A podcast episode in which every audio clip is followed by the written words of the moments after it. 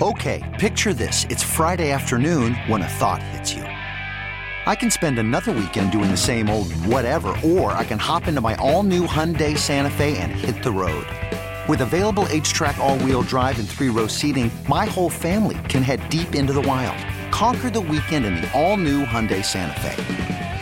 Visit HyundaiUSA.com or call 562 for more details. Hyundai, there's joy in every journey.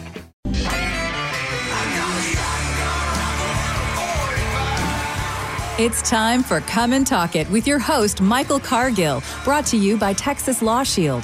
Over the last decade, Michael has championed and supported the rights of law abiding Texans to own and use firearms. He is the owner of Central Texas Gunworks, a veteran of the United States Army, and has achieved national exposure in such prestigious media outlets such as Forbes Magazine, Fox Business News, CNN Money, AOL, BBC World News, Huffington Post, and the New York Times. Cargill vigorously defends lawful gun ownership in this country without regard to party politics. And now, here's Michael Cargill. Good afternoon, Austin, Texas, the live music capital of the world. Let's praise the Lord and pass the ammunition. All right, so today we're going to talk about Bitcoin and guns, also about the concealed carry reciprocity bill, and also that NICS fix bill and what that's all about, and also weed and guns. Is there a confiscation going on around this country with weed and guns? I think there is in Hawaii. So we're going to talk about that. But first, let's talk about the concealed carry reciprocity bill and the NICS fix bill. So what we have right now, there is a concealed carry reciprocity bill going around DC. That bill's on a fast track. They're trying to get that bill passed. What that does is if you have a handgun license from whatever state that's recognized in your state, then you will be able to carry your handgun in every state in the United States of America. So if you have a handgun license, it will be recognized in every state. What about Puerto Rico? Including Puerto Rico, just like a driver's license. If you have a driver's license in Puerto Rico, that driver's license will be recognized here in Texas. So if it's recognized in yours, you know, it, it's basically you have a license, it's going to be recognized everywhere. So that's how they're doing the concealed carry reciprocity bill. Now, the bad side of that is that's a great thing.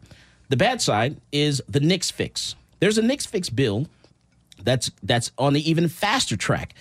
This bill has actually been tracked so fast that before it actually went to committee, the bill actually uh, it it wasn't even posted online or anything. So it went to committee, it actually passed the committee, came out of committee, and then it was posted online. So that's how fast this bill is moving through Congress, which tells me there's a fix in. And this is a bill by all your anti gun individuals. And they're trying to attach the NICS fix bill onto the concealed carry reciprocity bill. You need to watch out for that. Contact a U.S. Your U.S. Senator, both John Cornyn and also Senator Ted Cruz, and say, hey, what's up with this NICS fix bill and why are they trying to attach this to the concealed carry reciprocity bill? So we need to stop this because what's going to happen is they're going to pass the concealed carry reciprocity bill in the House. They're going to pass it in the Senate. The NICS fix bill will pass in the Senate. They're going to meet in conference. They're going to attach that NICS fix bill to the concealed carry, reciprocity bill, and then they're going to meet in conference. And in conference, they're going to blend it all together without you even knowing it. And we're going to get an anti-gun bill and a pro-gun bill all in wrapped up all together, and it's going to be signed by a Republican president. Shame. Shame shame on who what you know what what are we doing here? What's going on? During president obama's term we actually got um, amtrak. You were able to carry uh, actually check your gun into amtrak under president obama. That's a democrat. Under this democrat president obama we were able we were actually able to be able to carry in national parks. So why are we going to get some type of anti-gun legislation from a Republican controlled Senate, a Republican controlled House, and a Republican controlled White House. I have a problem with this. And Jerry Patterson checks in. He says, hey, please be specific as to what's wrong with the NICS fix bill. Not just it's going to so fast, so it has to be too bad. Well, okay, so we're gonna get into the we're gonna get into the specifics of the NICS bill. I promise you, Jerry Patterson. And Jerry, you know, that's my good friend. He's the the father of the concealed carry the concealed carry handgun license bill we have here in the state of Texas. We're going to talk about that a little later. Also, get into Bitcoin and guns. Bitcoin. Bitcoin. Bitcoin. Bitcoin. It's going. It's going up. They said, you know what? Back in 2013, 2014, they said, Michael Cargill, if you get involved in Bitcoin, you're going to go to jail.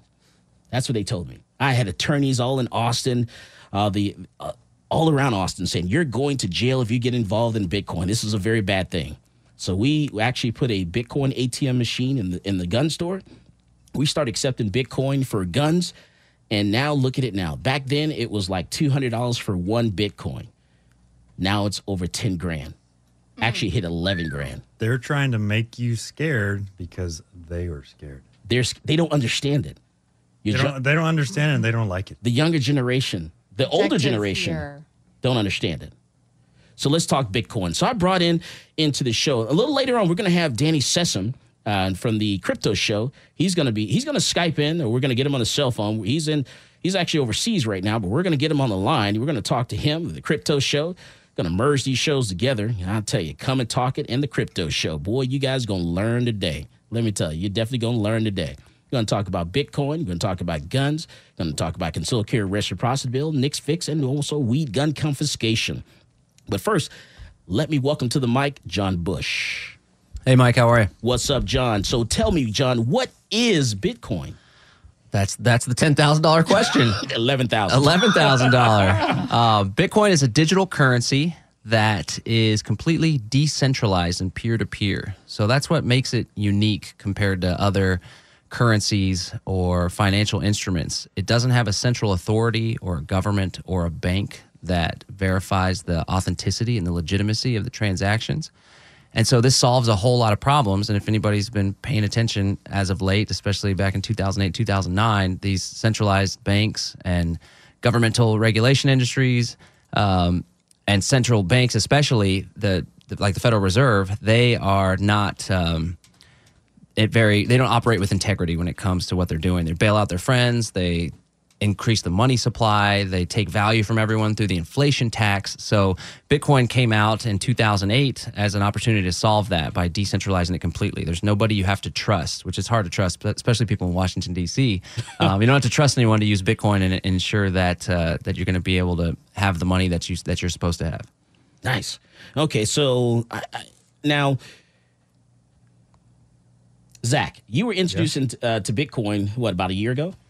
Less than that, about six months ago. Six months ago, and without telling people how much you actually started investing into Bitcoin, I'm not going to tell them that because you know we don't want to not? alert because it's all being recorded and it's none of, and it's none of your business. So, no, just I'm just playing. But yeah, And so- uh, you're you're getting you're kind of touching on something that just happened this week. So we were talking about that earlier with Coinbase. okay.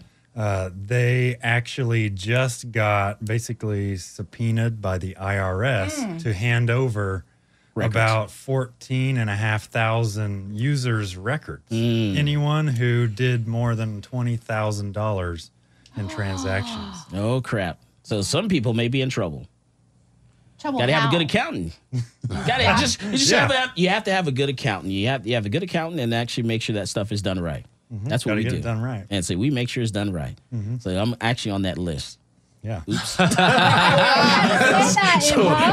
in. I'm on that list. Okay, not a problem. We can deal with that. Can you cash out a Bitcoin and then go to a Swiss Talking to? Mike. Oh, can you cash uh-huh. out a Bitcoin and go into a Swiss bank You can so at like 19.9? Yeah, everybody thinks that Bitcoin is completely autonomous and private, but unfortunately, most of the ways to get in and out of Bitcoin are regulated by the Department of Treasury, the Bank Secrecy Act. Now, you can engage in private transactions, and it's not illegal for someone to sell fifty thousand or hundred thousand dollars worth of Bitcoin to someone. You just can't do it as a business or charge a fee. So, Bitcoin, unlike keeping your money in the checking account or using money transfers, makes it easier to circumvent the government's regulations and what they quote unquote require of you. So that's why there was only like 800, 900 people um, and, and a few years ago that actually filed as though they have Bitcoin. That's why the IRS was like, wait a second, there's more people using Bitcoin than that. So they went after Coinbase. Just makes it easier to skirt the government, which is one of the reasons why I love it. So the so you're telling me the federal government now says that um oh wow whoa there's some money here that we can get. We would need to make sure everyone's paying their Oh. taxes. We need to So get our to find- taste. Yeah, we need to find out what's going on. We want to get our unfair share. So you're saying the Republican government is trying to stop Bitcoin. No, I'm not saying that at all. I mean, what do you, what are you saying, Zach? that's what you're saying. I did say it. I say the man is trying to come after saying? the money. Talking Doesn't about matter the IRS. party. They Doesn't- want their doesn't money. matter if you're a Democrat or Republican Yeah. or a Libertarian or whatever. but I mean, I would just like to hear us. like the Republican stance on how the Bitcoin situation is There's, being handled. there's not much of a stance because most of the people in Washington are They don't understand it. older And they're they not don't paying understand attention. it. They don't even have Facebook. Yeah, they're behind the times. They don't have Twitter. They don't know what cryptocurrency is. They're having to catch up. Exactly. Trump has Twitter, by the way. Well, and that's all he has. He doesn't know anything else when it comes to technology. Are we sure Trump doesn't have Bitcoin? Are we sure Trump doesn't have Bitcoin? Ah. oh, you know what? would. Can you look it up? Is there a public database? No, not No, no, not no. really. People try to conceal their. So you can have a public address, which is like an account number with Bitcoin, and as long as you don't broadcast that on Facebook, like send me some money to your Bitcoin, then your identity isn't necessarily tied to it. But if you buy it and you do a know your customer check, where sometimes you scan a driver's license or give your ID and your address, then the federal government could subpoena it. That information doesn't get turned over to the IRS directly, but as we see with the Coinbase example, the IRS subpoenaed Coinbase wanting to get all of their information. They had to settle for getting the people that sold 20,000 or more, bought 20,000 or more. And so we're going to tell you today. We're going to show you how to set up a wallet and how to purchase Bitcoin because I'm telling you, it's going it's going up. The sky's the limit. It's at 11 grand now. It's going to go up. It's going to 20. It's going to 30. It will go up. Uh, you're going to see some things happen in January, February, March. Trust me, mark my words. It's going to go up and you will make money. Uh, our call in number is 512 643 live. That's 512 643 5483. Let me go to line one, Derek with Lone Star Gun Rights. Derek's going to tell us about the concealed carry reciprocity bill and that NICS fix. He's going to let us know what is actually in the NICS fix. Derek, you on with Come and Talk It. Hey, Mike, thanks for having me. I appreciate it. Man, Derek, thank you for calling in. Hey, no problem. Appreciate the invite. So there's a there's a lot that goes on in the NICS bill. Most of it has to do with funding, and what it does is it incentivizes state bureaucrats to input as much data as they can into the NICS system, uh, and it ties their bonuses to it as well as some other incentives as well.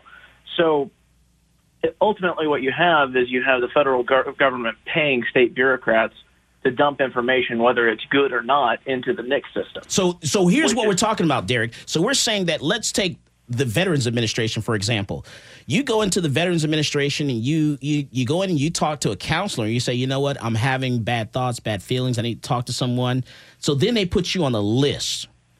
That list is then added into the NICS. So because of some things that you possibly said to your counselor, you're now added onto a list. And guess what? There's no way off that list once you get on.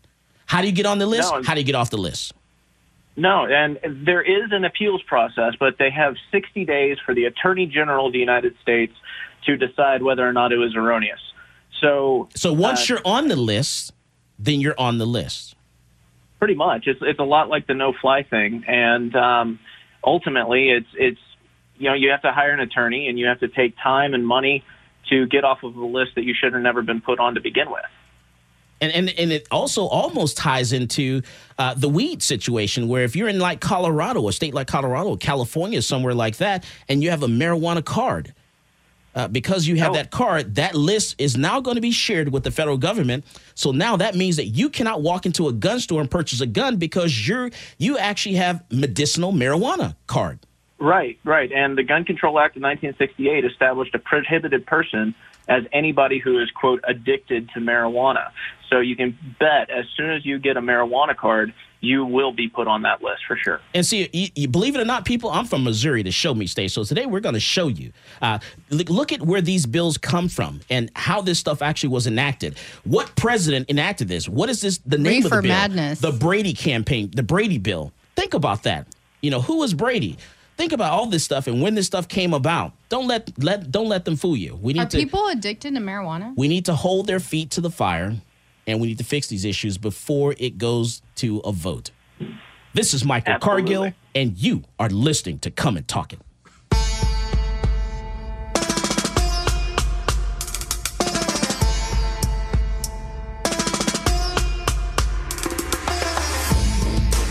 Yo, what's going on, guys? It's Jack Jones here, and I get my gun news from Michael Cargill on Come and Talk It.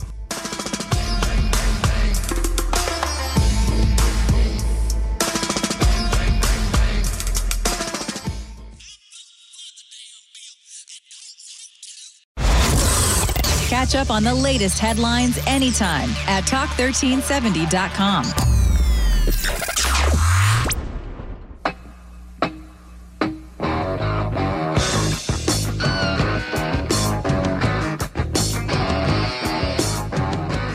Welcome back to Come and Talk It. And now here's Michael Cargill. And we're talking about Bitcoin, guns. We're talking concealed carry reciprocity. We're talking about the NICS fix bill and also weed gun confiscation taking place in Hawaii. Uh, we got a lot of things going on right now. Boy, I tell you, it's getting hot in here. So let me bring into the conversation back Derek. So, Derek, you're, you're talking about this NICS fix bill. Once again, explain to me what are the issues with the NICS fix bill? Well, I mean, to be honest, NICS as a whole is a completely unconstitutional thing, but it was uh, created in 1993 under the Brady Bill. Uh, but that's a whole separate issue. What it does is it, like I said, it incentivizes um, putting dumping information into the NICS uh, system because if they don't, then their bonuses and pay can be withheld from the federal government as far as um, which uh, monetary obligations they have there. And see, here's Also, here's what I'm going to ask you because I'm, I'm I'm putting your feet to the fire here. So the thing is, if a person's been convicted of a crime, they paid their debt to society. I don't care if it's a felony, whatever it's for, whatever it's for. They're now released. They're out of jail. They paid their debt. Should they not get all of their rights back? I absolutely agree that they should. No matter what the crime, if you're going to entrust them back out into society, then trust them back out into society. Exactly. It's so a- if you you you paid your debts to society, you've gone to jail. The the judge sentenced you to ten years, whatever it is. Now you're you're free. You're out of jail. Everything's over. Then hey, you should be able to you know go about your life and get all of your rights back. every single right that the government suspended from you during your time in incarceration and on probation should be fully restored to you as hmm. soon as everything's done. Wow. All right, so let me bring into the conversation Jerry Patterson on line two. Jerry, welcome to Come and Talk It, sir. And by the way, Jerry is the father of the concealed handgun license law. Let me tell you, Jerry, uh, it's it's an honor having you call into the show, sir. Well, just call me Pops, I guess. You know, you're making you're making me sound old. But anyway, Well, I do uh, want uh, to actually, someone wants to say hi, Daddy. Hi, Daddy. There you go. that's all right. See, Uh, we, we figured we'd throw you off guard there. You did, you did. I'm always suspicious about people saying "Hi, Daddy" that I haven't uh, been a Christmas with. So, uh, Oh, we could spend Christmas together. All right, but go Santa yes, sir. But go ahead. Yeah, I want to talk about the NICS fix bill. I mean, there, I get it that if you think NICS is unconstitutional and you're opposed to the NICS fix bill because it shouldn't be there in the first place, I get that. I understand. But let me tell you a couple things. Okay. The NICS bill does not add any prohibited class. It doesn't change any existing law as to who is prohibited or, or how you get, you know, get on the prohibited possessor list. It does nothing. It only says that we're going to provide uh, incentives for those people that aren't doing the, what Texas is doing. Texas is already doing this. Texas has a good record of uh, putting people on the NICS list, NICS list that should be. And there's one more thing. Derek had it backwards. Under current circumstances, if you are on the prohibited possessor list, you can't get off. It's like just like Derek mentioned, it's like the no fly list. You can't get off. You can hire an attorney, you can go to court, you can do all those things, fat chance in success. What the NICS bill does is if you notify the AG, U.S. Attorney General and or the FBI that you are erroneously on that, that list, they have 60 days to prove that you are correctly on the list, and if they can't do it in 60 days, you're automatically off the list. And see, now That's I'm, I'm scared of false positives now. Well, that's Me what the too. You, you, you know, let's. How many guys named Muhammad are on the no-fly list? You know what I'm saying? How many John Smiths are on the prohibited possessor list? Because there's a John Smith that is a prohibited possessor, but all of them are on there. So under this bill, if it passes, and it will, what happens is all you have to do is petition to get off the list, and if they can't prove within 60 days you should remain on the list, you're automatically off. It reverses the burden of proof to a circumstance from a circumstance today where you can't get off of it. Now, here's the problem, Jerry. That is if you know that you're being added to the list. What if you don't know? Well, the only way you're going to know is if you attempt to buy something and you fill out your 4473 and you're denied.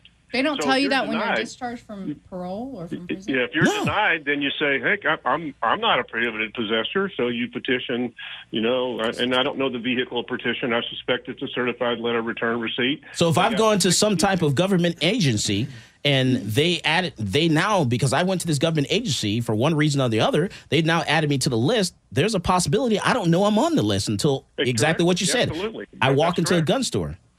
That's correct, and frankly, that gives you the other opportunity. Let's say you don't know if you're on the list. Well, I and you know I take it back. I wouldn't do this. I wouldn't send them a letter taking me off, uh, t- demanding take me off the list. But this allows a person to get off of the list and puts the burden on the government to prove that they should be on the list instead of putting the burden on the citizen to prove that they shouldn't be off the list. It's the reverse of what Derek was saying. My understanding is once you've done your time and you finished your parole, you have five years after your end parole date that you can then start carrying. No, no, no, no, no, no, no, There's no, a, no, no, there's no. a five-year window regarding a felon in possession of a firearm, and somebody correct me here, but I think after five years you can possess it, Yes. possess it in your home. Or That is correct. on your Yes. control. Right, that's correct. Yeah. But you you So- still can't buy it from a gun store or an FFL dealer, but you you have to get it as a private sale or as a gift. But after five years, a convicted felon can have a firearm at home for personal protection, only at home. So you'll still Yeah, fail the the You can still you still served your time and you paid your debt to society, you should have restoration of your rights. You know, I support that, but but you know, that that's not even the issue here. The issue is we have three shooters. The one in South Carolina, uh, whatever his guy's name, that shot up the black church, who was a prohibited possessor, and the NICS check failed because it was a very complicated jurisdiction where, in which he was convicted. And that well, that was because the examiner made a mistake. Yeah, the examiner made a mistake. so He the so what we had in place right now should have pro- prohibit him. That we didn't need anything new. It He should have been prohibited. It should have, but, but it was reported to the wrong. The examiner searched the local um, conviction records in the wrong jurisdiction. It wasn't reported to the NICS system. The examiner went to research it further and didn't look in the right jurisdiction. So, so that was a person who, by law, was a prohibited possessor. Okay. Before that, the Virginia Tech shooter had been adjudicated mentally ill and was a prohibited possessor, and he passed the check because Virginia Tech believed that they couldn't report that because of of, uh, of medical privacy laws. And of course, we know the shooter in Sutherland Springs uh, was a prohibited possessor, and that wasn't in the database. So there's three examples of how the NICS check failed. This is an attempt to correct it. But see, You that's but lie- but that's not the fault of the system. The, well, that's the fault of the system, but not a fault of any laws or anything like that. Because Well, that should have been done right now. Not, we don't need any Exactly. new That's bills to fix that. That's, that's absolutely correct, and that's why this bill doesn't provide any new laws. It doesn't restrict any gun ownership any more than it already is. I get it that you oppose it, or some oppose it because they don't believe NICS is constitutional. But what's going on now out there right now is the National Association for Gun Rights has a has a history of lying, and the guy Dudley Brown is is a you know does that all the time. So if you want to oppose the bill because you don't like NICS, that's a legitimate position. But if you say it's adding gun control, that's just BS. And again, 60 days, the government has to prove you're a prohibited possessor instead of you prohibiting proving that you're not. Okay, so let me bring in um, Derek from Lone Star Gun Rights to, to respond to that. Derek. Um, no disrespect, Commissioner Patterson. I have a, the world of respect for you. But uh, I'm looking at the bill right now, and nowhere in there does it say that after 60 days it's dropped. And this is exactly what it says. Quote, for the purposes of the preceding sentence, not later than 60 days after the date on which the Attorney General receives such information, the Attorney General shall determine whether or not the prospective transferee is the subject of an erroneous record and remove any records that are determined to be erroneous it essentially stops there. The next part has nothing to do with it's automatically dropped after 60 days. And you brought up how many people named John Smith are probably on the NICS list as it is. The speed of government does not allow anything to get done in 60 days. Mm. So you're going to have this appeals process, but just because the law says 60 days, there's no enforcement mechanism for that. So you're going to have people waiting six, eight, sometimes 12 months to get off these lists that they should have never been on to begin with. I read, I hear something completely different than what you read. Sixty days, you have to prove that you're on the, you're you're legitimately on the list, and if you're not, you're removed from the list. Is that not what it said? It does not say that after 60 days you are removed from the list. It says that the attorney general needs to act within 60 days. So And just because it it, says that he that? needs to act in the 60 days, it doesn't say that after that 60 days, if he hasn't, then you're off the list. What- Nor does the whole it say thing any again. sort of. I'm sorry. Uh, yeah, read read the whole thing again. I you know I got my hearing aids in and the battery's low. Oh, okay. Such a poor white person. excuse me. Uh, here I am not trying to laugh to be nice to him. Uh, for the for the purposes of the preceding sentence, not later than 60 days after the date on which the Attorney General receives the information, the Attorney General shall determine whether or not the prospective transferee is the subject of an erroneous record and remove any records that are determined to be erroneous. So it puts it on the Attorney General to remove those within 60 days, but there is, like I said, there's no enforcement mechanism on it, nor does it say after 60 days it automatically gets taken off. Our attorney general, by the way, is still Well, isn't he under What you're saying is, is that the attorney general, once he made a determination that you shouldn't be on the list, might just say, "Well, I'm not going to do anything about it." and He you know could, what? he very well could. You, you know what? There's I, I don't disagree with you on that. I mean, I understand it, but the fact is, remains that now the burden is on you to prove you shouldn't be on it, and this puts the burden on the government to prove you should be on it. And then it'd be good. I mean, you make a really good point there, Derek. But we'll see. You know, the first couple of people that attempt this, and then they don't hear from anybody in about four months, and, and then and then we'll see how what happens then. But clearly, this is a step, a big step in the correct, in the right direction. If you're on the list and shouldn't be. All right, I'm Well, gonna get you guys up. oh, go ahead, Derek. Uh, well, right now we have a Republican Attorney General. What happens whenever a Democrat takes over the White House and appoints, ano- you know, another Loretta Lynch? This is no longer going to be a good deal for us, if it is a good deal like you think it is. So, you know, we need to keep in mind that, and this is one of the problems that I have with national reciprocity, and we'll get into that later. But, uh, you know, Republicans are not always going to be the party in power, and so we have to think very carefully what is what are the Democrats and what are the progressive left going to do whenever they have hold of this power that we have now granted the federal government? you would recognize that they, if this bill passes, they the power that these Democrats have hold of is substantially less than it would be if the 60-day provision didn't pass. And it would be even less if you just repealed NICS altogether. Okay, That's well, an whole other yeah. topic. Okay, I get that, and like I said, you know that's a legitimate, absolutely legitimate position. NICS is unconstitutional. That's a legitimate position, A- absolutely. But the fact remains is that this is a substantial improvement, the 60-day deal, uh, than over what things are now. And but it would be, I'm, I'm with you. Uh, I don't trust that to work smoothly. Uh, and I'm looking forward to that happening and somebody really going to the mat to make sure it does. But is the concern that you don't want felons car- or formerly incarcerated people who have been convicted of a felony to carry a firearm, or are you guys just worried about accidentally being put on a list? I'm uh, I'm worried about both, and you know I'm not a felon that's got his rights restored. Uh, I think he should have all of his rights restored, Right. as a matter of of, of basic principle, Which includes voting rights. How how well, including voting rights, absolutely. But in the case of the guy that shot up Sutherland Springs, would you restore his right to have a firearm, knowing that he had cracked the skull of his infant son, had threatened people and, and with harm, had talked? To I mean, would you would you restore his right? So what I would suggest is, if you have that kind of record, then you're a known abuser. You have you have abused your child by cracking his skull on more than one occasion. You have threatened your wife with bodily harm. You grabbed her by her hair and slammed her into the wall. I think that's a good case that maybe you shouldn't have a firearm. Right, but I mean, he was he. And he his actually- situation is ongoing too. He, it His was it was ongoing. It was ongoing, and he, and there was several reports and incidents. I mean, people can be falsely accused of a lot of things and still go to court and still go to trial and still get falsely accused mm. and still be still be innocent. I'm just saying, like as, as gun owners, we need to clearly define the difference between mental health and people like the Sutherland Springs shooter. And that's what I've been asking for for a very long time. We can't just start saying every mass shooting by a white man is a mental health issue. Because Well, you can't I agree just with you, because you lose a million dollars doesn't mean you get to kill people in Las Vegas at will. I, I, I, So- absolutely. Don't let I her mean, trigger you. She's going to trigger you by I'm about using to the trigger w, everybody. w word.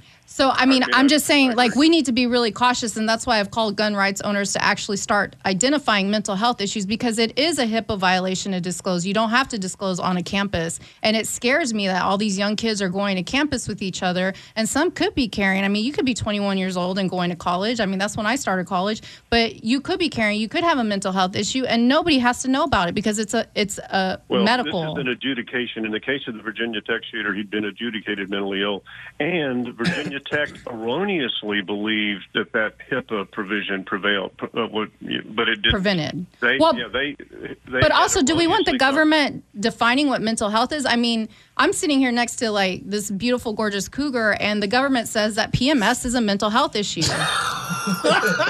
like, I don't I, think can tell you right answer now, we don't. Ma- PMS is not a mental health issue; it's a medical Well, issue. May, may, may Don't I start with me because here for a men get their PMSs too, so don't even start. Do, do you mind if I interject here for a moment? Go ahead, Derek. So uh, another thing, uh, another problem that I have with uh, defining mental health is, are you going? To, what's going to happen if the Democrats decide to add anybody who's had a combat tour Exactly. uh, on, you know, or a, a woman suffering from postpartum depression, or anybody that's or black. depressed, What if you're or- just black? Well, it shouldn't happen. I mean, you know, It just that's- right? It go- shouldn't happen. uh, I mean, did, you know, if you're if you're the guy that did the shooting in Sutherland Springs, then you clearly are a nut job. And we don't have a gun problem; we have a nut job But problem. that's the judicial system. That's the mental health. That I mean, there it's like two different things. You can be a criminal and not have a mental health issue. All right, we're talking about Bitcoin and guns. We're talking concealed carry reciprocity. We talk about the NICS fix bill and also weed gun confiscation. This is Michael Cargill, and you are listening to Come and Talk It.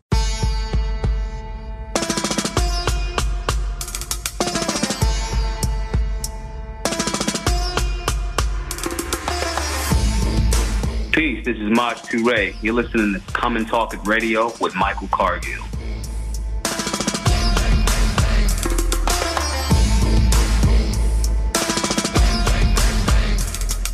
The right choice for breaking news first. Talk 1370. The right choice.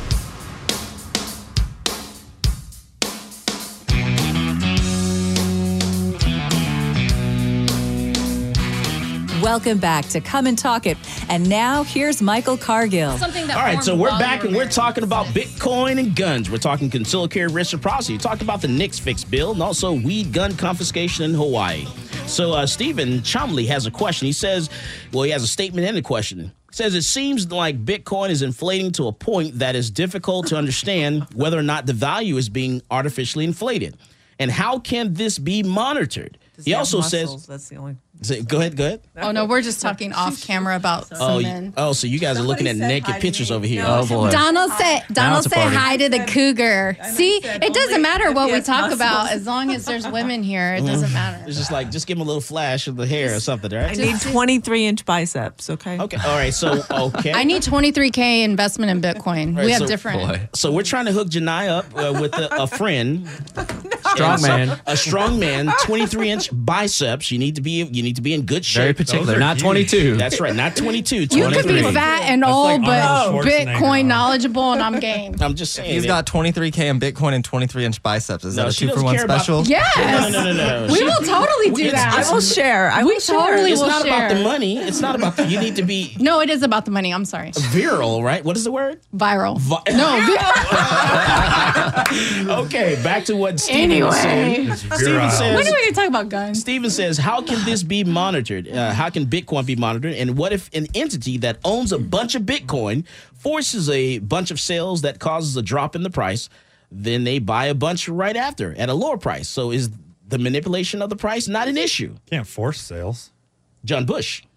Yeah, manipulation of markets and prices is an issue in, in any single market or financial instrument. But the cool thing about Bitcoin is it's the closest mechanism to the free market, a genuinely free market, which is free of government regulation. And we do see a lot of price changes that take place. A lot of people are buying up Bitcoin. And there are large institutional investors and entities, but we're a large and it, plus it's a 200 billion dollar market cap so that's a whole lot of money you got to use you got to shift a lot of money around in order to manipulate a 200 billion dollar market cap market but if someone were to sell off a bunch of bitcoin the price were to go down then a bunch of people would buy up that bitcoin on the dip and the price would go back up. This is how markets work. They tend to tend towards equilibrium. So if the price goes down and there's a higher demand um, then we'll support that lower price then the price will go right back up so, unlike other markets, like especially the United States dollar and other fiat currencies, which are extremely manipulated by central banks, arbitrarily pumping out dollars and taking away your value, it's called the inflation tax.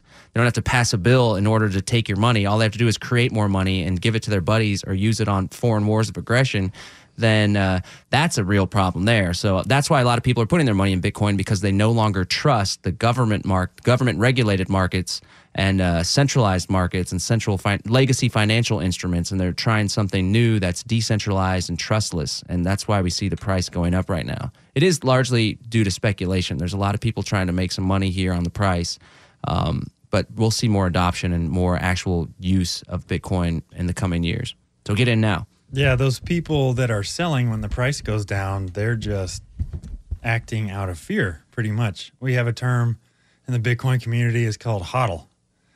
Uh, H O D L, hold on for dear life, because Bitcoin goes up and it goes down. It's more volatile than some other markets. And if you just get scared because the price goes down a little bit and then sell everything, there's going to be someone who's waiting for you to sell so that they can buy it. Okay, But what about speculation on a larger level? Not just with one or two groups. I'm talking about a large area. Right here in front of me, I've got a graph of the bubbles, the dot com bubble, the housing bubble, biotech bubbles.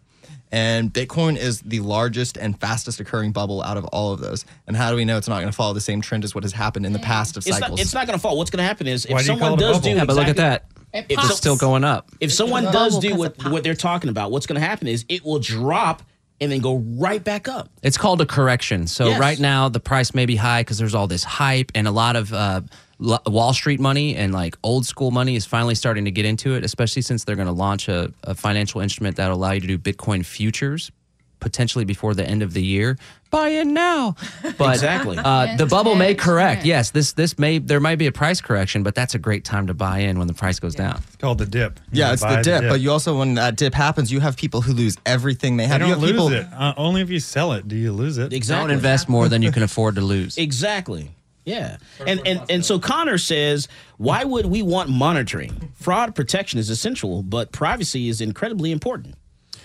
Well, the the way that things are monitored now, markets like with the SEC and the Department of Treasury, they fail at that job all the time. And in fact, they empower the big banks to really do some some shady things. So when we have a free market that's just left to the the whims of the of uh, supply and demand and people that are involved, I think it tends towards a more natural, organic place that that prices should be. So I, I value privacy more than having some external party uh, regulate or interfere or try to protect us. Because you got to you got to ask the question like, well, ha- are are the governments regulate regulatory agencies protecting us now with the dollar and stuff? No, they're debasing the currency and causing all sorts of harm. So we don't need them. Let's give the free market a try for once. And then Steven says Bitcoin is awesome, but regardless of who can trade, isn't there still a huge uncertainty regarding the metrics or lack thereof that track fraudulent manipulation of the trading value? And please explain how I can trust the platform. Well, it's the classic uh, liberty versus security, right? So with Bitcoin, we have freedom, we have free markets. If we start trying to control it and regulate it, it's going to lose its innovative edge. And a lot, a lot of people that are investing in it to protect themselves from government intervention, it's not going to have that value. So I- don't think that we need that. I, I would prefer liberty to security. And I think that the market has mechanisms in place and incentives and disincentives that just occur organically. And we're getting to witness this really awesome experiment with total freedom. So, as an anarchist and someone that doesn't believe in government at all, it's really exciting to see a decentralized example that allows us to exchange value on a global scale without government regulation. And it's working. That's really cool. You don't believe in government at all? No, I believe in freedom. All right, and then Janai, uh, Steven says he has 20 inch biceps, and for 300. Bitcoin, uh, he'll show up. He's three inches short. I don't. Oh, Uh, Steven, uh, Janai says you're three inches short. That's not what she said, Steven. Don't worry. Oh man, what you got? I. He's going to show up. You said. Is that He's, what he it's- said he It's a has dating show inch, now, like he has 20 inch biceps, and for 300 Bitcoin, he'll show up. Oh, he, I need to give him three hundred in Bitcoin. He said he. I think. She gotta pay him. I think Wow. Steven is saying he has 300 Bitcoin. I hope that's what he's Well, he saying. needs to keep doing some curls at about Wow. three inches on his arms, and then he's good to go. 300 Bitcoin. That's- Exactly. That's, a lot. Steven, do you not know 300 times 11,000? Do you know what that is? That's a lot of You Bitcoin, can have Steven. me, Janai, and Mike for that much. I think it's like 33 million. Is that how much that is? That's a lot. It's a lot. Yeah. I don't think he had no third. Um, I don't think that's right. All right, so uh, Derek says, "Hey, John Bush, I don't like the word He inflation. People think out. it's natural. I prefer the word deflation. It's much more accurate." So let me bring Derek back into the conversation. Line one, Derek. And by the way, our call-in number is 512-643 live. That's 512-643-5483. Derek, what you got? Uh, well, first of all, uh, the word I prefer is devaluation, not deflation. But uh, devaluation it insinuates that uh, you're being robbed of the value of your dollar. dollar. But uh, anyway, uh, are we still talking Bitcoin or, or what? What, what topic are we on now? We're talking about wait, Look here, we're OCD over here. We go back and forth, and we're, we're talking sex. dating we're show talking going on. Guns. We're We talking, talking Bitcoin. In a minute, we'll be talking weed. You know, we be lining Oh, stuff my up. You know, left and right. So oh, well, um, well, I, I guess I'll talk about national reciprocity. You mentioned you talked about- it a little bit at the beginning of the show. okay, um, and you seem to be in favor of it, and a lot of people are. I, I am. Uh, and it, it might surprise you to know that a very pro 2A organization like Lone Star Gun Rights is actually opposed to it. Uh, and there are many reasons for that. Okay. Part of it I kind of alluded to earlier about what happens whenever you get the Democrats in control. Um, the, the, the main issue that I have is one, it's not going to guarantee that us with a Texas LTC can carry in states like California or New York. It uh, it still says that it's not meant. And we're losing you just a little bit, Derek. I'm gonna. I need you to stand. You know where you got a good signal. Um, Sorry about that. No, you're you fine. Now? Yeah, definitely stand where you have a good signal. And um, but let me tell you this, and, and see, this is why we, you know, we all love each other. We because we can agree to disagree. Because I'm in supportive of concealed carry reciprocity. Um, I like the handgun license bill that you know the law that we have here in Texas, the LTC, and you know, and I'm good with you know my license, the the Texas LTC being recognized in every single state. You know, I would love to be able to finally go to California and be able to take my gun with me to California. Right now, I can't go. I, can, I have to stop at, at Arizona. It's a hard stop for me. You know, I get to the border. It's like, ooh, ooh, I actually have a heart, I have a heart attack and I have to call 911. So, and turn around and come back. So, uh, Right. I, am actually looking But- forward to that.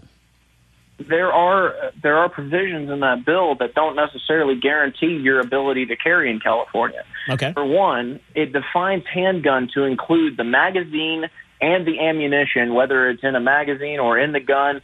Uh, and so, if you have a spare mag pouch with two mags in it, that by definition is a handgun, according to this bill.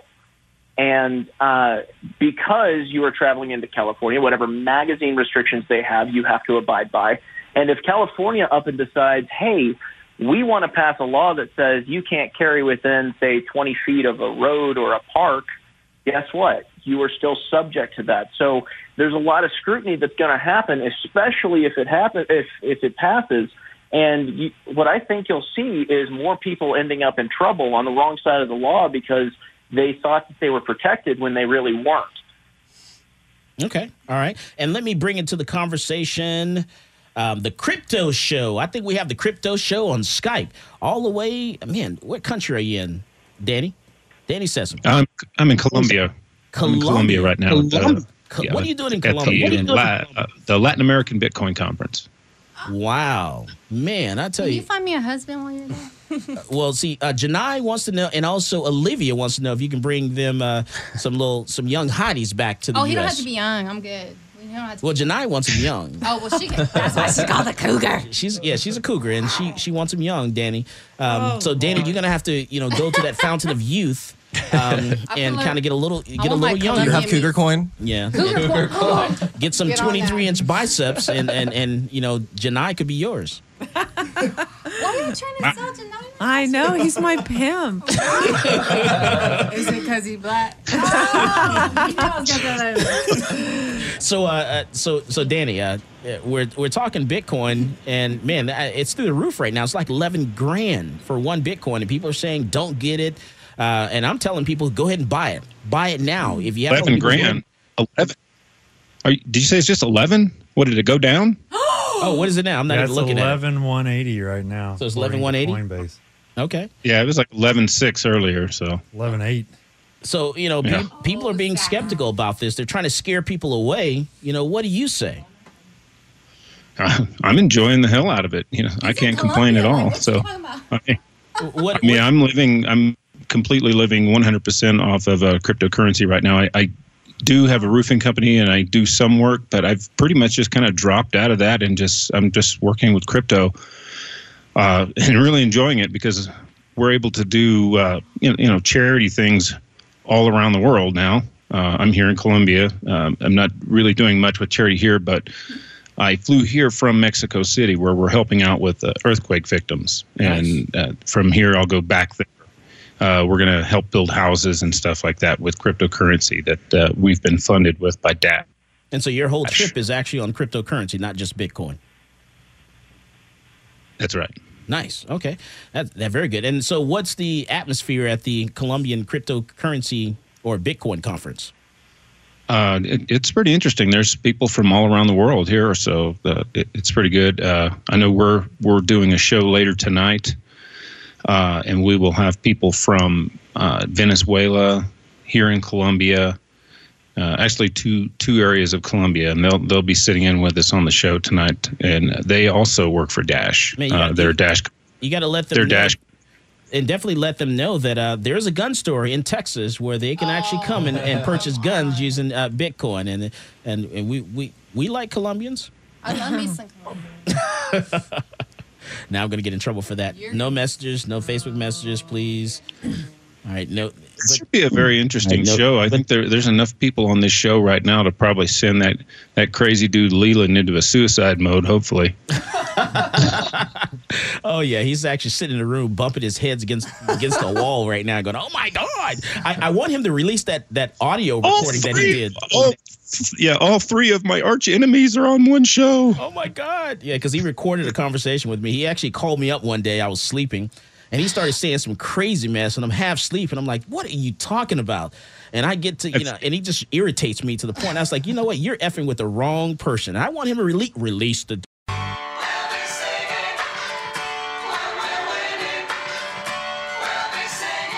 Welcome back to Come and Talk It. And now here's Michael Cargill. All right, so you guys want to know how how to get some Bitcoin? Let's go ahead and explain it to you. So what we're going to do is we're going to go ahead and download the Coinbase app on our phone. So if you don't have Coinbase app on your phone, go ahead and download that now from the App Store. Coinbase. That's C O I N B A S E. Go ahead and download that app right now. And then when we come back, we're going to talk to you about and go ahead and, and once you download it, go ahead and set up an account. You have to do a username and password. Go ahead and set that up. And then uh, once you do that, we'll come back to you and we'll we'll go to the next step. It's a Coinbase is going to be the very easy. It's an easy user interface uh, for a beginner. Don't know much about Bitcoin, so that way you can actually download that app. You'll be able to link it with your bank account, and then you'll be able to um, you know buy Bitcoin and do it that way. And like John Bush was saying earlier, you also have to have John form Bush. of identification. Uh, yeah, so they do a know your customer check when you use Coinbase. So if you buy more than 20,000 that they set the standard, then the IRS may become aware of it. You can buy Bitcoin privately at like a Bitcoin meetup, which you can go to bitcoin, bitcoin.com and see if there's one in your area, or you can use a service called localbitcoins.com, but oftentimes they charge a high fee. So unfortunately, Bitcoin's supposed to be all about freedom and privacy, but the government is getting their grubby hands on it. But there are ways to, to get it without doing that. So once I sign up here, you mentioned something about I have to put it in my wa- wallet. So You don't have Yeah. to worry about that yet. I don't have to worry about that No, yet. not yet. Your your Coinbase is going to be your wallet. But it's advised for people to hold their Bitcoin, especially if it's a large amount, in a wallet where only they have access to the private key. So every Bitcoin account has a public address, which is like the account that you send to people to send you money, and a private key. The private key gives you access to the Bitcoin associated with that account. So if Coinbase has access to your private key, or they get subpoenaed by the government and say we want to take that person's Bitcoin, or they end up like going bankrupt and closing all their servers, then you'll lose your money. The beauty about Bitcoin is you can have total control and sovereignty over your money. So it's best to buy it through Coinbase, which is trusted and legitimate, and then send it to a, a wallet that you can have on your computer, like Electrum, or you can download a wallet called Airbitz, A I R B I T Z. Just always make sure you write your password down and use every opportunity to back it up. Because if you lose it, you can't appeal to someone. You can't call the CEO of Bitcoin. There is no CEO. There's no customer service line for Mm-mm. Bitcoin. So make sure you always back it up, write your passwords down, store it elsewhere from your computer, like written down, and put it in a safe with your guns, and uh, and you'll be you'll be set. And then once you're ready for the next step, you can actually get what's called a hard wallet, which is about the size of a USB stick, maybe two inches long and less than an inch wide. Don't even start. Don't get him excited. that doesn't sound exciting. that has you have lost your entire female interest base. if you could just re-describe that. so it's this, uh, you know, nothing to write home to mom about. This little piece But of it's equipment. firm. And that's the It's hard one? firm. Yeah. All two inches of it. It's basically a digital wallet where you can hold your Bitcoin, where none of those I'm other out. companies have that complete Okay. access to it. This is how men stay ahead on everything because they don't understand like just terminology like that. I, I'm out. Just just so you know, this is the this is the conversation we have when we're sitting in the bar. By the way, this We'll is be at Bender's This is exactly how it goes. Maybe in the bar. uh, they'll make a giant Bitcoin hard wallet that you really like. uh, you can carry it around secretly with you. All right, so uh, let me go. See, back. look, look how happy we are just hearing that. Like, Maybe a, a eight inch one that you can, oh, you know, stop, eight. you can get through the airport security. See, Yeah. again, eight. Eight. Why does size matter? Around. Size I mean- doesn't matter. It's the the motion in the ocean. It plays a role. Oh, that's that's what. Uh, you all talk about larger breasts. Why does size matter? Why does size matter? You can invest one dollar in Bitcoin, or you can invest ten thousand. That's why size matters. It's the size of the investment because it gives you better return. You see, Can there be too big of an investment? never, never, Another challenge. never. All right, so let me go back to Derek for a second. Derek, so we're talking uh, weed and the We weed even gotten to the confiscation in Hawaii. conversation. Well, have you set up your account yet? I know. No, because we're talking. We were stuck defi- on the two. But I, I did download the app. Okay, so once okay, go ahead and set up your account. So go Well, ahead. don't lo- I need my checking information to sign up? No, up? not yet. You're just yet, you're gonna okay. create a you're gonna create an account. All right. So uh, Derek, what's going on in Hawaii with this weed weed and gun confiscation thing? So basically, from what I understand, uh, it was either the county sheriff or uh, one of the police chiefs in Hawaii uh, sent a letter to more than a few people saying that because you are eligible for medical marijuana, uh, you now have to surrender all firearms. And uh, it kind of goes into the end game that a lot of people think Democrats have. And, well, their actions kind of support that claim that they really want full on gun confiscation.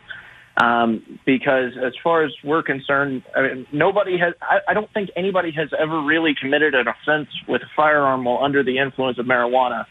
Probably because they can't even find their feet when they're stoned. But um, I'm offended. That's offensive. That's offensive. Oh. hey, that's not a knock on anybody. I'm just saying. And just so, Um, just so people know, Derek, uh, the 4473 um, was actually revised back in October 2016, and then the gun stores had to start using this new 4473 in January.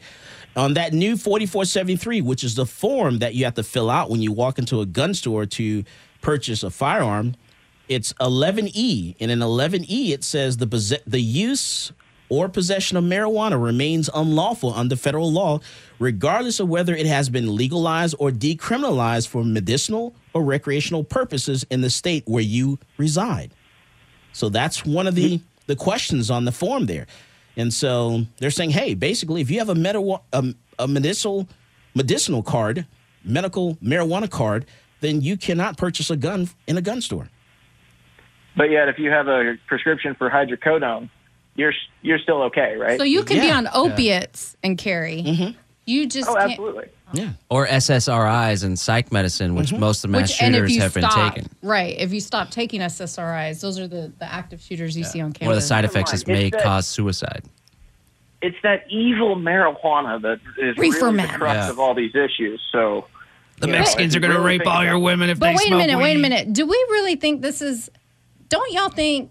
You know, I'm going to bring up race. Why? Don't you think? Why you have to bring up race? Why is race always an issue? Because of what we talked about earlier on the phone, I said we've always had this discussion about rappers who smoke weed and have horrible trigger guard in their in their rap videos. Mm-hmm. Like, don't you think this is just another form of Is this propaganda? back to the guy in the dress? well, well, well, my- besides the guy in the dress, See, I'm just saying that that my- was an my- example. My, problem with that is, you know, you really when you're doing videos, you're doing Facebook postings, you know, Snapchat, Instagram, you need to pretend for five minutes that what you're doing That is you're actually illegal.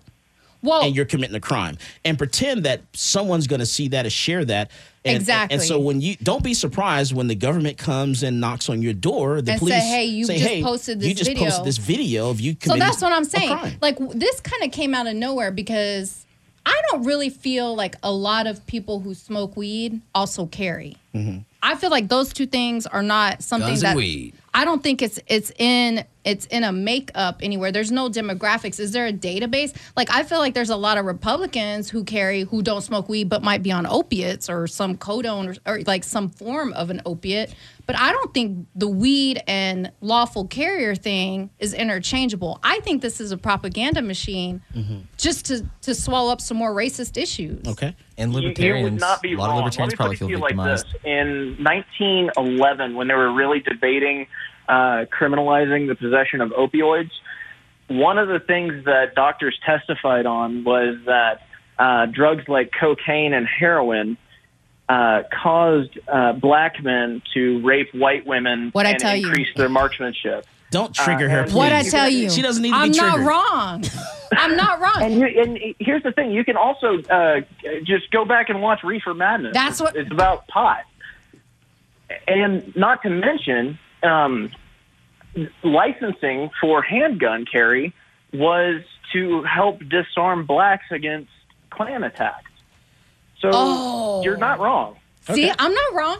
But so, how would y'all feel about having to take a urine test to get your gun license re- renewed? Mm, no way. You know, don't give Democrats any ideas. please don't Oh, I don't think we have to because you know, like this whole tax and, and the net neutrality repeal, it's just a matter of time that it, they're going to start coming after guns. I mean, Democrats are going to throw everybody else under the bus just so they can have their internet.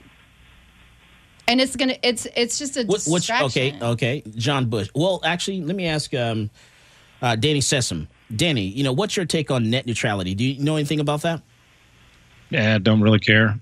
you don't care What? John, John what's He's your take in on, on Colombia. net? He don't care. what's your take on it Um, I think less government control is always a good thing. So, Absolutely. And I don't trust the FCC to regulate Right. um, the internet and the least bit. So I, I would like to move the government out of it. And if, if a private company thinks it's in their interest to do something, it's going to be in their consumers' interest in most cases, or they're going to lose service. They're going to lose their service to other competition. So if someone wants to just charge for streaming service a little bit here and for messaging service over there, then they should be able to do so by all You means. And if it doesn't work, then let's move to another provider. Somebody will figure out another way. if We're going to open up an internet cafe that's also a strip club. We've already decided. Nice. if Facebook is asking for this if uh, is asking for this you need to say no I'm telling you right out the back they're asking for you know the government to get involved in net neutrality you definitely need to say no I mean that's Even I mean, you Why used to have to pay for MySpace. Like this, this is not a new concept. This is how the internet started. Might even be cheaper for some people.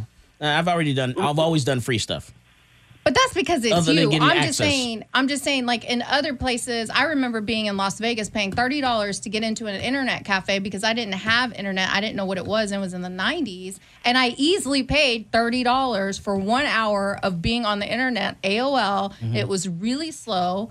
And either people are going to pay for it or they're not. And I think this is the perfect time to send your teenagers to hacking school. I think this is going to open and up then an Steven industry. Steven says then it all Bitcoin school. changed good I was going to say send your kids to Bitcoin school. or Bitcoin school. This is this is I don't think it's necessarily a bad thing. We all need to be out talking to each other and going to bars and hanging out anyway. So if you can't afford the internet, then you need to start brushing up on your social skills or something. You need to like figure out where your market is in this niche that may or may not happen. All right, what are you saying, Derek?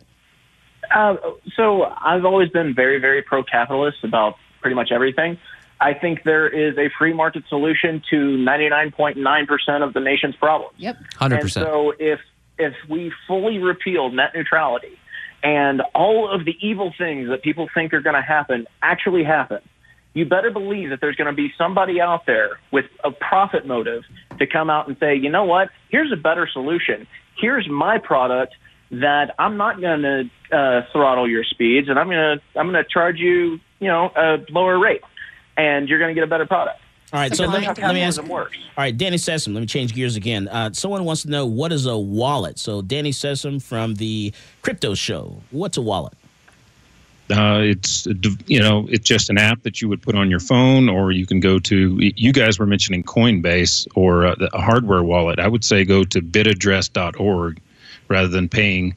You know, if you're new to it, rather than paying money for a, hardware wallet, go to Bitaddress and, and create a paper wallet and and uh, you know keep that. Uh, but basically, it's just a service that that's on whatever app store that stores your keys. So it gives you access to your Bitcoin. All right, now I'm asking- not necessarily. I'm asking you a hard it. question now. What is Airbitz? Airbitz is probably the best wallet out there as far as uh, you know a mobile wallet for your phone. It's very secure and it's very user friendly. And very soon it'll also be called Edge, not Airbitz. But you know, for now, you just go ahead and search for Airbitz. You know, your store is actually on Airbitz. If somebody wants to find where to buy a gun or where to use, to use the ATM, your store is listed on Airbitz. Oh, really? All right, bonus. Well, thank you for telling me that, Crypto Show. Now I know. If you type in black Bitcoin, your name comes up. Really? Okay. All right. So, uh, what, what's your take on that, John Bush? Yeah, a wallet's just a program that allows you to interface with the Bitcoin blockchain, which is the distributed public ledger. That's the innovation of Bitcoin, this blockchain technology. You don't have to trust Wells Fargo or the Federal Reserve Bank in order to uh, inform everyone how much Bitcoin different people should have. It's completely decentralized and distributed. And I agree, Airbitz is definitely one of the easiest and most secure mobile wallets. So for new people, I would buy Bitcoin with Coinbase and then transfer it to Airbitz would be an easy solution. And then and actually, you guys are all suppo- you guys are all excited about the Bitcoin price, but actually, for for the last year, uh, Bitcoin is actually behind Litecoin, Monero, Ethereum, and Dash. Ethereum. As far as far as the per- the percentage rate that it's gone up, it's like like Dash is eight times higher than. How, than, how uh, much Bit- higher is Ethereum right now? Because I have people, I know people that are planning their weddings, sending their kids to college on Ethereum. Ethereum is about five times higher than Bitcoin as far as the return for this year. All right. So, John Bush, uh, if my wallet gets hacked, am I reimbursed? That's a question from Steven. So Bitcoin is freedom, and with freedom comes great responsibility. Aw, so dun, I do I do a cryptocurrency consultations, and I help people set up their wallets and make sure they're safe and secure. And you have to be sure you back it up. There's been people that have forgot their passwords and they blamed Bitcoin. So there's no customer service desk or CEO. You can't uh, call Visa if there's a fraudulent transaction. You have to Mm. exercise personal responsibility. Write down your passwords, back up your wallet, and store it in a safe and secure place. And So, how then can it's people hard to find you, up. John Bush?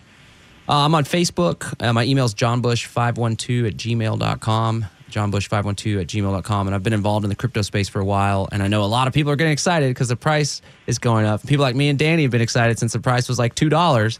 Um, I think it's going to continue to go up. So Oh, yeah. um, I think it's. I Do just y'all want to have make sure like people do y'all have right. do y'all have like a kids book explaining this for like the rest of us?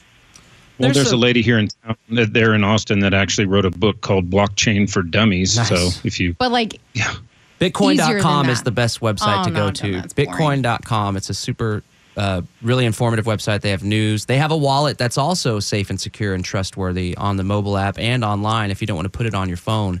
But they have the front page has all it's sorts like of if your information phone gets stolen, Bitcoin. then If you back can- it up, my phone died and I had all sorts of different cryptocurrencies and like five different wallets, and I was able to restore every single one of them because I diligently backed up each one of them. So it's critical. If you get involved, it's freedom. There's no one you can appeal to. You got to exercise personal responsibility.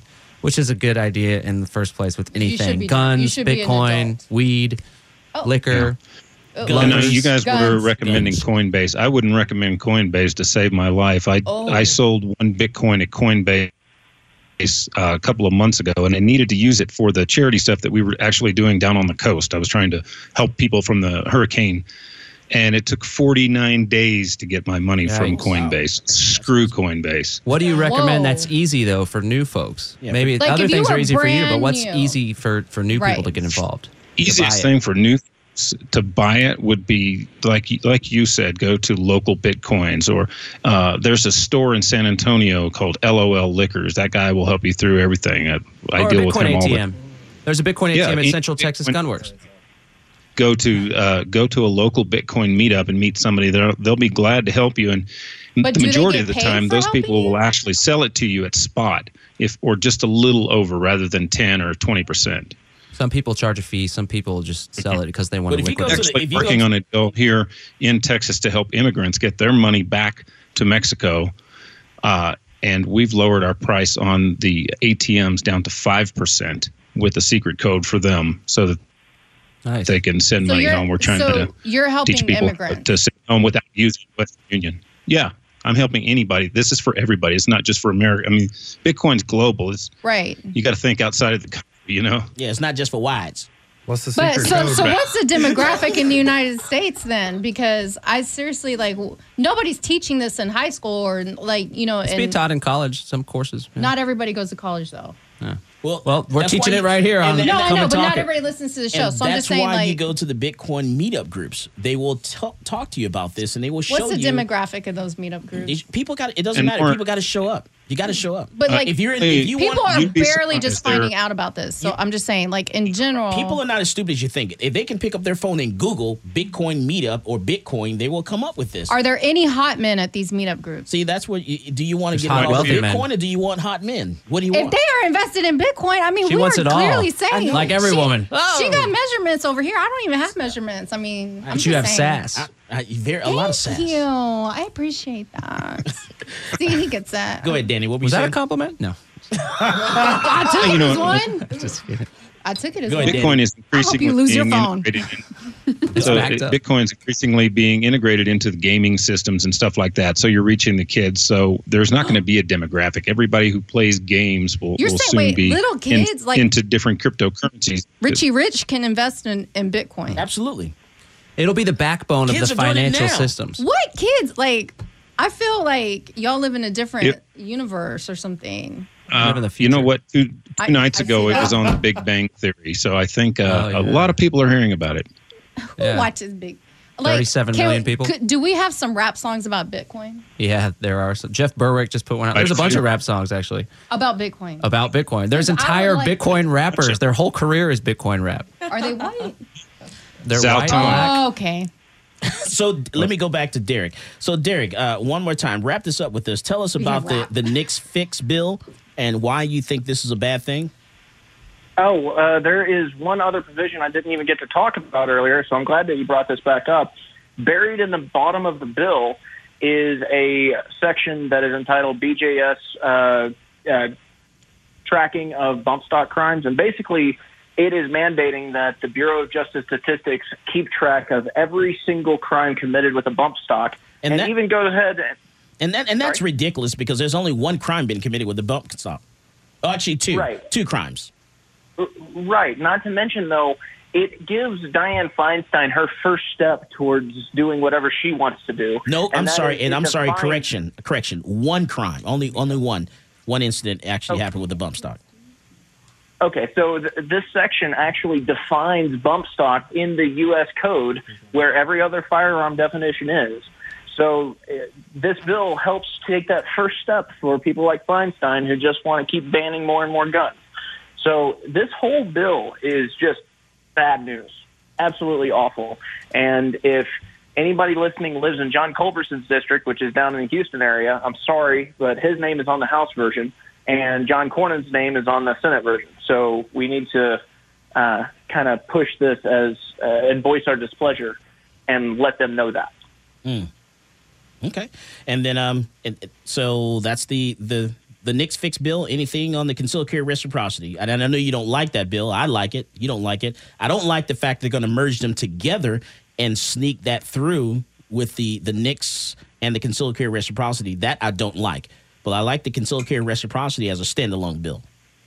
Yeah, my my issue with the concealed carry reciprocity is it sounds good in theory, but what happens whenever Democrats take control? Uh, I think it opens up way too many doors for them. They, uh, you know, the federal government come, could come out easily with standards of okay, if you want to enact or if you want to carry in all 50 states, then you have to carry liability insurance, or you have to meet these qualifiers, or these things disqualify you.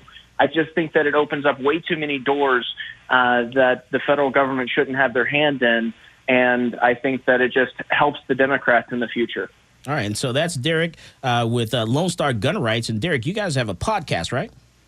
Yeah, yeah. I, uh, I host a weekly podcast. So you can find it on iTunes and Google Play, Stitcher, uh, tune in, just about every uh, podcast app. And uh, uh, we're going to be developing a YouTube channel dedicated to it as well. We currently have a Lone Star Gun Rights YouTube channel where we do product reviews and things like that as well. You can find us there.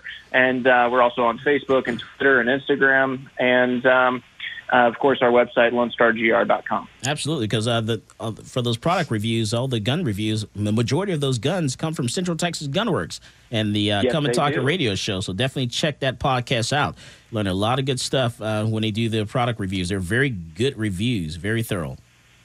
Yeah, Justin does a great job on them for sure. Absolutely, man. Thanks, Derek. I really appreciate you you coming in and actually calling in on the show today. Really appreciate that. Well, I appreciate the invite, Mike. Anytime. All right, you have a wonderful rest of your weekend. You too. All right, so Danny, Danny Sessom, all the way in Colombia.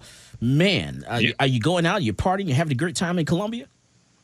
Uh, just mostly hanging out here here at the motel where or hotel, excuse me, where where the uh, the event is happening. Uh, there's already a bunch of people that I know from all, all around the world that are that are showing up. So, Any any parties? like I said, on? we're doing a show with some of the other people tonight here from the hotel room. nice. What time is it there now? Uh, it's one hour. It's six p.m. Oh, okay. Six six thirty. six twenty seven. Plenty of time to party. Okay. All right. Nice. All right. All right. All right. Awesome. Now, one more question: Is XRP worth buying into? Someone wants to know: Is XRP worth buying into? XRP is Ripple? Ripple, yeah. Uh, I guess it's worth buying and selling. I, I don't know. I wouldn't advise it. Ripple You're talking about Ripple. All right. So, I think it's a solid investment. Unlike Why do you say most of the yes? other cryptocurrencies, it's a centralized currency. So there's a private company that that backs it and operates it. But there, so as an anarchist and a libertarian, I don't like it. As an entrepreneur and someone that wants to make more money, I do like it because they're, they're they just hired a as their they just added the board of directors a guy named Ben Lawsky who was a New York State superintendent that added the BitLicense, which was these really onerous regulations. So doesn't look good for libertarians, but I think that they're trying to work with governments and banks to try to replace like Star and Pulse, these uh, ATM institutions that send and receive money. So I think it has a lot of potential. It's unique, but again, as a libertarian, it's not doesn't line up with my philosophy. But when it comes to making money, I think it'd be a sound investment. all right. So, Danny, tell us about the crypto show because we're almost done here. Uh, where can we find the crypto show? Where, where can we listen to it? uh, on 89.1 FM in Austin, and that is Wednesday and Sunday nights at 8 p.m. And what is Uh, the then cryp- what is the crypto show? Yeah, yeah it's uh, the crypto show. And uh, you can go to the website, thecryptoshow.com. We've got a whole section that's uh, sectioned off there for what we're doing with Dash. That's pretty interesting. We call it Dash Cares, and it's just kind of covering what what we've been doing uh, over the last year. And you know, the last six months, I was on the road uh, handling weed. I was going. Dash paid me to drive around to the whole western half of the United States and visit uh, cannabis dispensaries to talk to them about cryptocurrency. So Dash is actually on the for, the forefront of. Uh, of bringing the cannabis industry into crypto. All right, with, and uh, I'll tell you what, Danny, man, thank you for coming on the show. Really appreciate that. You're doing a great thing in Colombia. I enjoyed talking about Bitcoin and guns, concealed carry reciprocity, and NICS bill. As always, more guns equals less crime. Go out and buy yourself a gun. You've been listening to Come and Talk It with Michael Cargill.